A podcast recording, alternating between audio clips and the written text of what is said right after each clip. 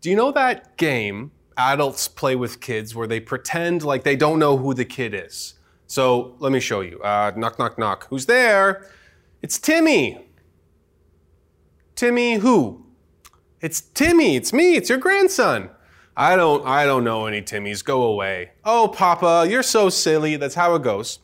When I was 8 years old, I thought that my grandmother was playing this game with me when I went to see her in the hospital. So I came in. She said, Hi, who are you? So what's good, Grandma? It's your boy Sawyer. How are they treating you here? How's the food? You living well? She said, I'm I'm sorry, I don't I don't know who you are. Quit playing, Grandma. Turn on the TV. Let's watch Tony Hawk. And so I sat down, and then it got weird. Grandma started playing this game with my mom, her daughter. She said, Who are you? My mom said, It's, it's me. I'm your daughter.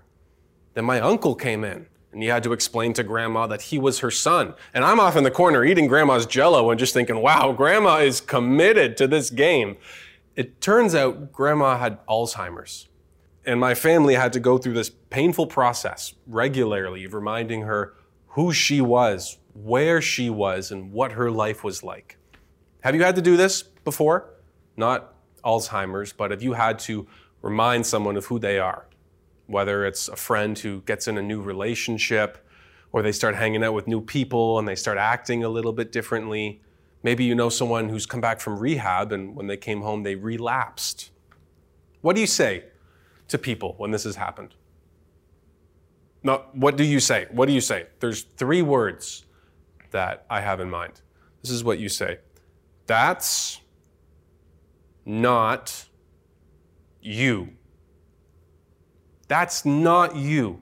That's not who you are. That's who you were, but you're not there anymore. Don't go back there.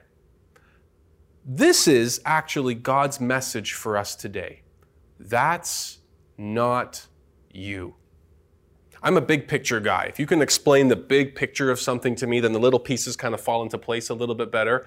And today in Romans, we're beginning chapter six, and chapter six marks a big picture change in focus from the previous five chapters of the book of Romans. So, for the last five chapters, since January, we've been looking at this concept of justification.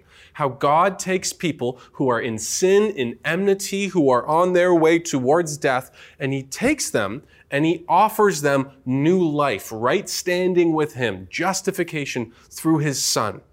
Not because of what we do, not because of how well we keep the rules, how well we obey the law, but because of faith in Jesus to be for us what we can't be for ourselves. Okay, this is a beautiful, amazing thing. Now, in chapter six, he's examining this question of how now shall we live? What do we do now? And so Paul is turning this focus from justification, from being put into relationship with God, now to the topic of sanctification, walking with God, growing in Christ's likeness, becoming more like Jesus, growing in our holiness as believers. On a different note, some of you may remember the story of Exodus, how God delivered his people of Israel out of slavery in Egypt. So God saw his people in their slavery and their oppression, and he sent Moses to deliver them. Moses led them through the Red Sea. They went to Mount Sinai and received the law and then they wandered through the desert as God led them to the promised land. What most people don't recognize with this big shift in the book of Romans from chapter 6, chapters 6, 7, and 8 are going to be looking at this question of how now do we live as believers, but it parallels the story of Exodus. Just like we are brought through the waters of baptism, the people of Israel were brought through the Red Sea and delivered from their oppression, just like we're delivered from our slavery to sin. Then, uh, chapter 7 is looking at our relationship with what happened at Mount Sinai. How do we live now in relation to the law? And finally, chapter 8 is looking at God bringing his people ultimately home, what we talked about in chapter 4, the new kingdom, inheritors of the promise. And why Paul does this, we're going to dig into later, but I just wanted you to keep that in mind as we begin chapter 6. So, enough preamble. Let's do that right now. Turn with me, please, to Romans chapter 6. We're going to begin in verse 1. Now, before we do this, I want you to remember what Brandon talked about last week. In chapter 5, Paul said this. In verse 20, where sin increased, grace abounded all the more. So, where there's a lot of sin, there's got to be a lot of grace to come in there and cover it. I've got a lot of sin. It takes a lot of grace to cover that in my life as well. Now, here's the question that arises from it. If grace is a good thing, and sin is an opportunity for God to show His grace, why don't we just keep on sinning? Crank up the, the, the sin because it gives op- oh, I can't even talk. Let's try that again. Why don't we keep sinning all the more? Because it gives God an opportunity to show more of His grace. More sin is more grace, and grace is a good thing. Let's crank it up. That's the question that happens right here in verse 1. What shall we say then? Are we to continue in sin that grace may abound? And this is the question that we're going to be answering today. If my works aren't what saves me, then why can't I do what I want? If it doesn't matter what I do, then why can't I do what I want? You said it doesn't matter what I do, and now you're saying it matters what I do. How do you reconcile these two things? When Christians meet grace, they sometimes do silly things there's two broad types of mistakes that you can make. The first is no rules, which Paul is going to be addressing here, this response of, okay, because of God's grace, I can do whatever I want. And the other mistake is more rules. Some people think, ah, people are going to abuse God's grace. I'm going to put more rules around it. I'm going to add some extra fences to keep people safe from abusing God's grace. The first type of mistake, this no rules, it's actually called antinomianism. Nomos is Greek for rules or moral codes. So antinomianism is this view that the Christian is free and now they can live apart from any of God's commands for right living in the Christian life. A famous example of this is actually the mad monk Rasputin. He was in he was a, an advisor to the Russian royal family right before the Bolshevik Revolution. If you've seen the Disney movie Anastasia, you know who I'm talking about. But that is the mistake of no rules. The person who says no rules is the person who says God can be my savior, but he can't be my lord. He can give me a new life, but he can't tell me what to do with my life. He can give me freedom, but he can't tell me what to do with my freedom. And so this is the Christian who chooses to remain in sin, willingly, knowingly, and purposefully. And it's actually a contradiction in terms, because this person says, I'm going to follow Jesus, but I'm not going to follow Jesus. You see the tension there. It's not tension, it's just a blatant contradiction. So that's mistake number one. Mistake number two is more rules. Some people see this abuse of grace and they get worried and think, I'm not going to let the people around me abuse God's grace. I'm going to put up extra rules, unnecessary rules, broad rules that sometimes throw the baby out with the bathwater. So let's, let's do something that will get me in trouble. But I, uh, I welcome it. What are some examples from your childhood? I'll share some from mine. Examples where perhaps it was well meaning, but more rules, putting rules around grace. I'll share a couple. I could go for a long time. Here's one no secular music. No secular music. That'll keep the kids in the church. What defines secular? Um, it talks about Jesus. Okay, but if you listen to country music, it talks about Jesus and whiskey. So what do you do with that? That was checkmate number one whenever that came up. Here's the second one that always came up. No bad movies. Okay, what's a bad movie? Like low quality? Because then there goes all Christian movies. No, sorry. I mean, uh, R-rated movies. Okay, what about The Passion? It's got Jesus in it. Uh, watch it with one eye open. Okay, okay, fine. What's another one? No dancing. Hips don't lie. Okay. Uh, what's another one? No pants on women. Why? Because it'll cause men to stumble if they see they see you know too much of the leg. So the skirt must be below the knee, right? That one made no sense because if it's about modesty, Pants cover everything. It's 100% modest, but capris, mm, little scandalous. But what Paul is going to show us here in chapter 6 is that the response of faith to grace isn't no rules, it isn't more rules, but it's more relationship. The secret to Christian holiness is not less rules or more rules, but more Jesus. If you are walking with Jesus, you are walking away from sin. If you are walking in step with the Spirit, the Holy Spirit is perfectly capable of keeping you out of sin and from abusing God's grace. If you only focus on the rules, You may be able to, you know, stay out of sin half effectively, but you'll miss out on the relationship. But if you focus on the relationship, you will be walking away from sin. So, what we're going to see is that the primary motivation for Christian holiness is not fear of what God's going to do to me, but love because of what God has done for me. You will do more for love than you will for fear. You will do more for relationship than you will for rules. So let's continue reading on. Paul's response to this question is by no means. How can we, who, I'm going to underline this, it's going to come back later, died to sin, still live in it? You died to sin. How can you still live in it? Do you not know? This is also going to be important. This is, don't you know that all of us who have been baptized into Christ Jesus were baptized into his death?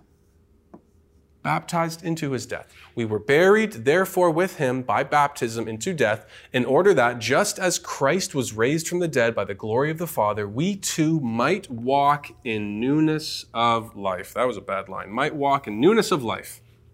So let's start with verse 3. It says that we who were baptized into Jesus, we who have associated with him, have been baptized into his death.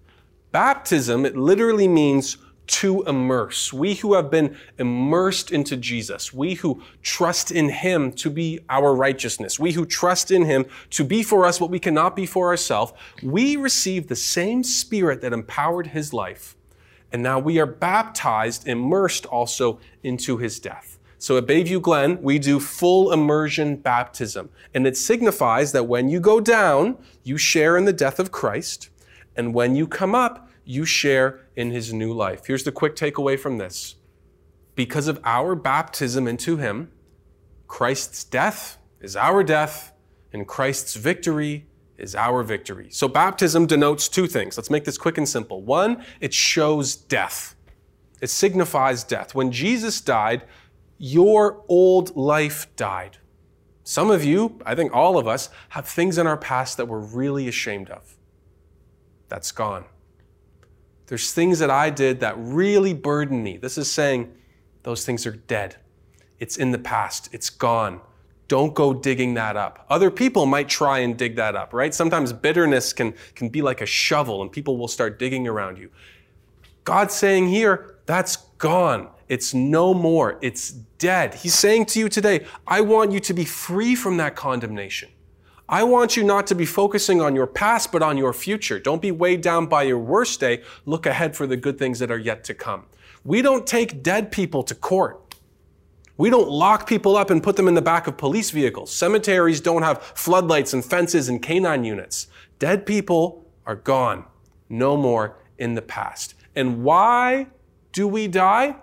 Because baptism signifies something else. Baptism denotes cleansing. If we see here in verse 4, it says that we might walk in newness of life. This walk, walk is relationship language. We walk with Jesus. We walk with people when we're doing life with them. I'm married now. Got married uh, 10 days ago? 12? I got married. And I love going on walks with my wife. I love going on walks with my dog. Not as much as my wife. Don't worry, baby. But we're showing here that you get a new life. So whenever you wash something, when you wash your dishes, when you wash your car, when you wash your clothes, when you wash your cat, God be with you. I want you to remember that just like you're washing this item, Christ's death cleanses. You're clean. Many Christians remember that they're forgiven, but they forget that they're new. I don't feel clean. I still feel dirty. But that's just not true. I can prove it to you. 1 John. In 1 John 1 9, it says, If we confess our sins, he is faithful and just to forgive us our sins and to cleanse us from all unrighteousness. The enemy is the accuser of the children of God, accusing them day and night. Well, this is what you said, and this is what you did, and this is where you were, and this is who you are. Yeah, that guy's dead. He's not here anymore. Final proof text. If you look in Revelation 19, that at the wedding supper of the Lamb, the, the, the, church will be presented to Jesus as a bride wearing white because she is pure. I'll give you some more proof text. Romans 8 1. There is therefore now no condemnation for those, those in Christ. The old has gone and the new has come. So, this truth of our old self's death, one, it should give us peace, but two, it should also give us power. Let's put this back in context of our original question. Why can't I do what I want? Because that person's dead. That person who was enslaved to sin, that person is gone now. That person is dead. So that's part one of our answer. And why did that old self have to die? Because we could walk in newness of life. Let's keep reading now, verses 5 to 10. For if we have been united with him in a death like his, through the baptism, we just saw that, we shall certainly be united with him in a resurrection like his. We know that our old self was crucified with him in order that the body of sin might be brought to nothing. So that, this is the reason, so that we would no longer be enslaved to sin. This no longer means we previously were. For one who has died has been set free from sin.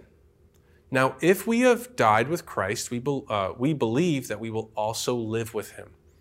We know that Christ, being raised from the dead, will never die again. Death no longer has dominion over him. For the death he died, he died to sin, once and for all, but the life he lives, he lives to God. What's interesting is, if we look at verse 5, for if we have been united, this united word, it's also used in chapter 5. And if you look at the root of it, pun, it's coming, get ready. It actually has its base in gardening language. It's talking about transferring something or grafting.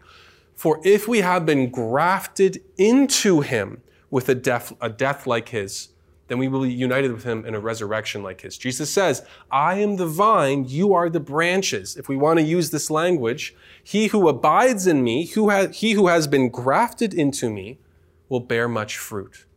So the Christian has been brought from one type of humanity and placed into another. So if you think of uh, where we were, grace came and met us there.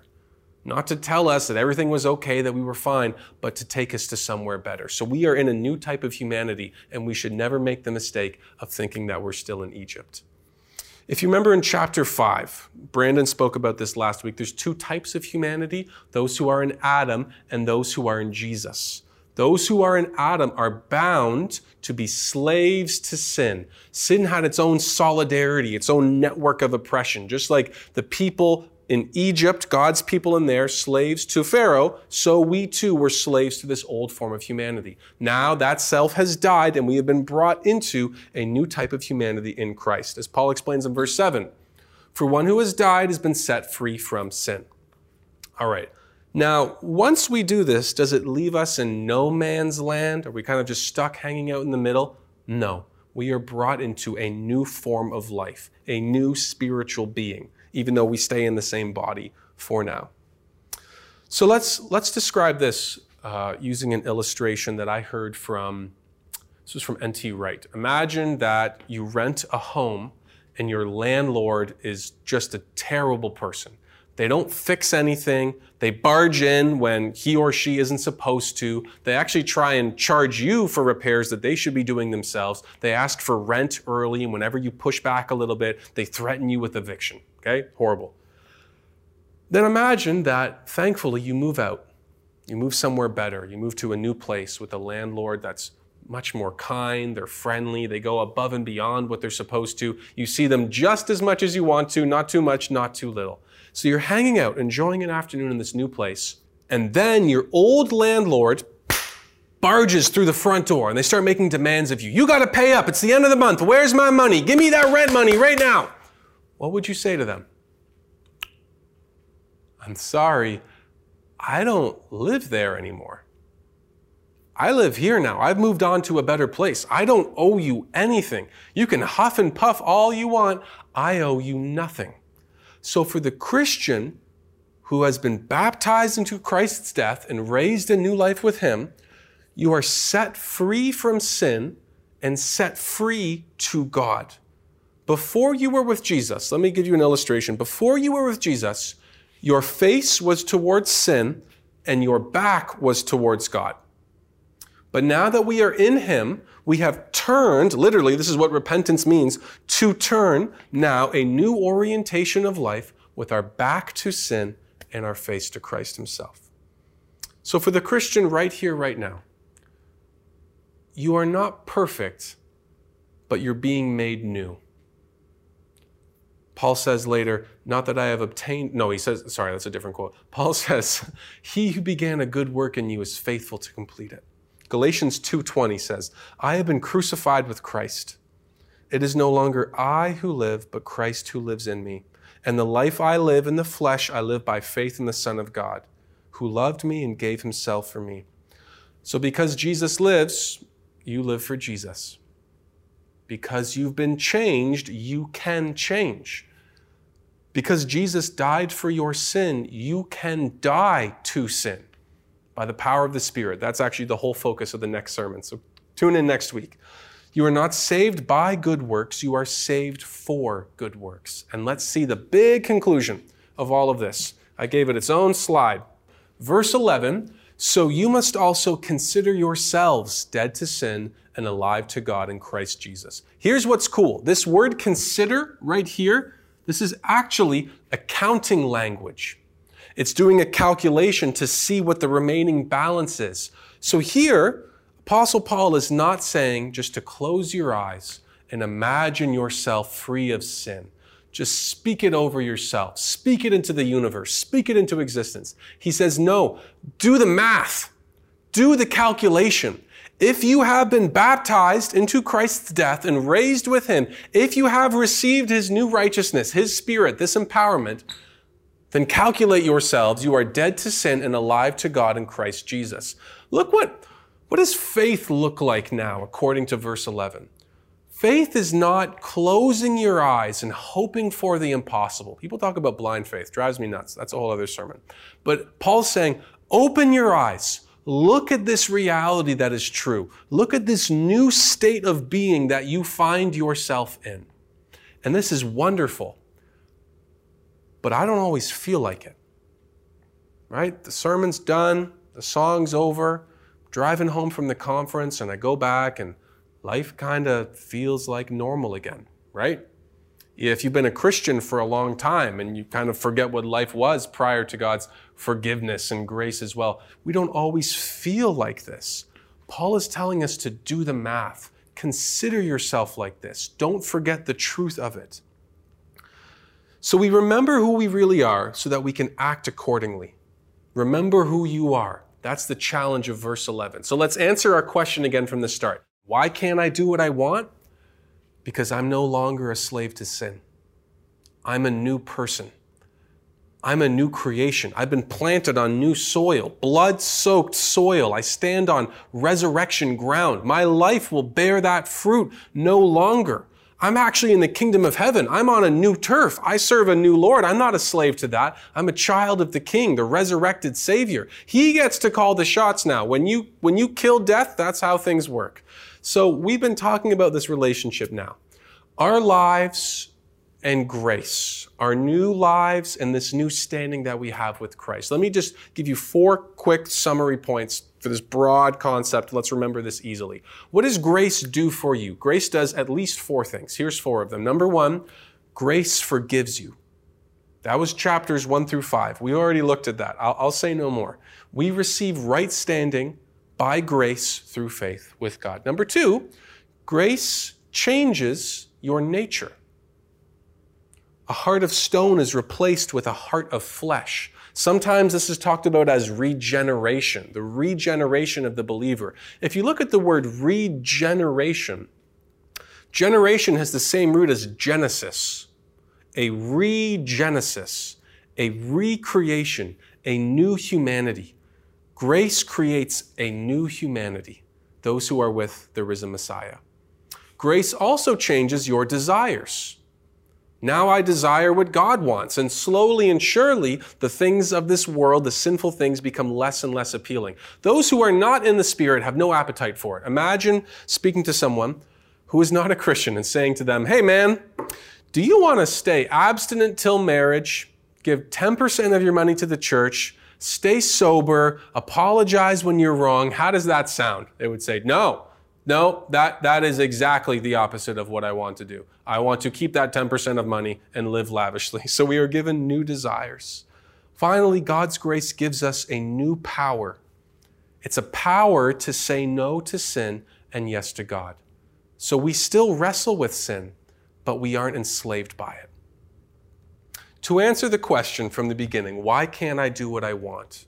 The answer is, that's not me anymore. Paul's saying, that's not you anymore. For two reasons, as we saw. Your old self is dead and you have a new life in Christ. So you need to remember this. If you look at the beginning of the chapter, it says, Don't you know?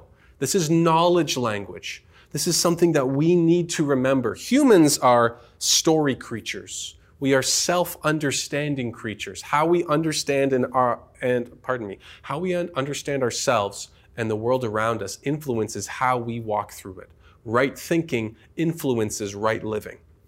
And living in accordance with the change of status requires one, that we recognize it, and two, this is what we're looking at the next two weeks, that we take steps to bring our lives into line with the person that we have become. So for us, for we, the Christian stands on resurrection ground. We are part of a new kingdom. If you remember my story from the beginning, I talked about my grandmother and how we had to tell her, this is who you are, this is where you live, this is where you're from. And imagine hearing this. Imagine us telling her, hey, grandma, this is us, we're your family. She says, You mean I'm, I'm not alone? I, I woke up and I'm alone in this hospital room. And we tell her, No, you, you're not alone. You're part of a family. This place is not your home. You, have got a farm. It's beautiful. There's a barn and horses and chickens and a garden. You don't have to eat the food here. There's a big table and we get together on, on Sunday nights and have a wonderful dinner. Your life is fantastic. This here right now, this is not you. And this is what the body of Christ does. We remind each other when we're stepping out, when we're returning back to this old way, we tell each other, that's not you. That's not you anymore. So the question is are we living like this? Are we viewing each other not as finished products, but as works in progress? Are we speaking life? Are we reminding people of this good news, or are we speaking condemnation over them? Are we reminding them of who they were, of that person who was dead, church? This is an awesome truth.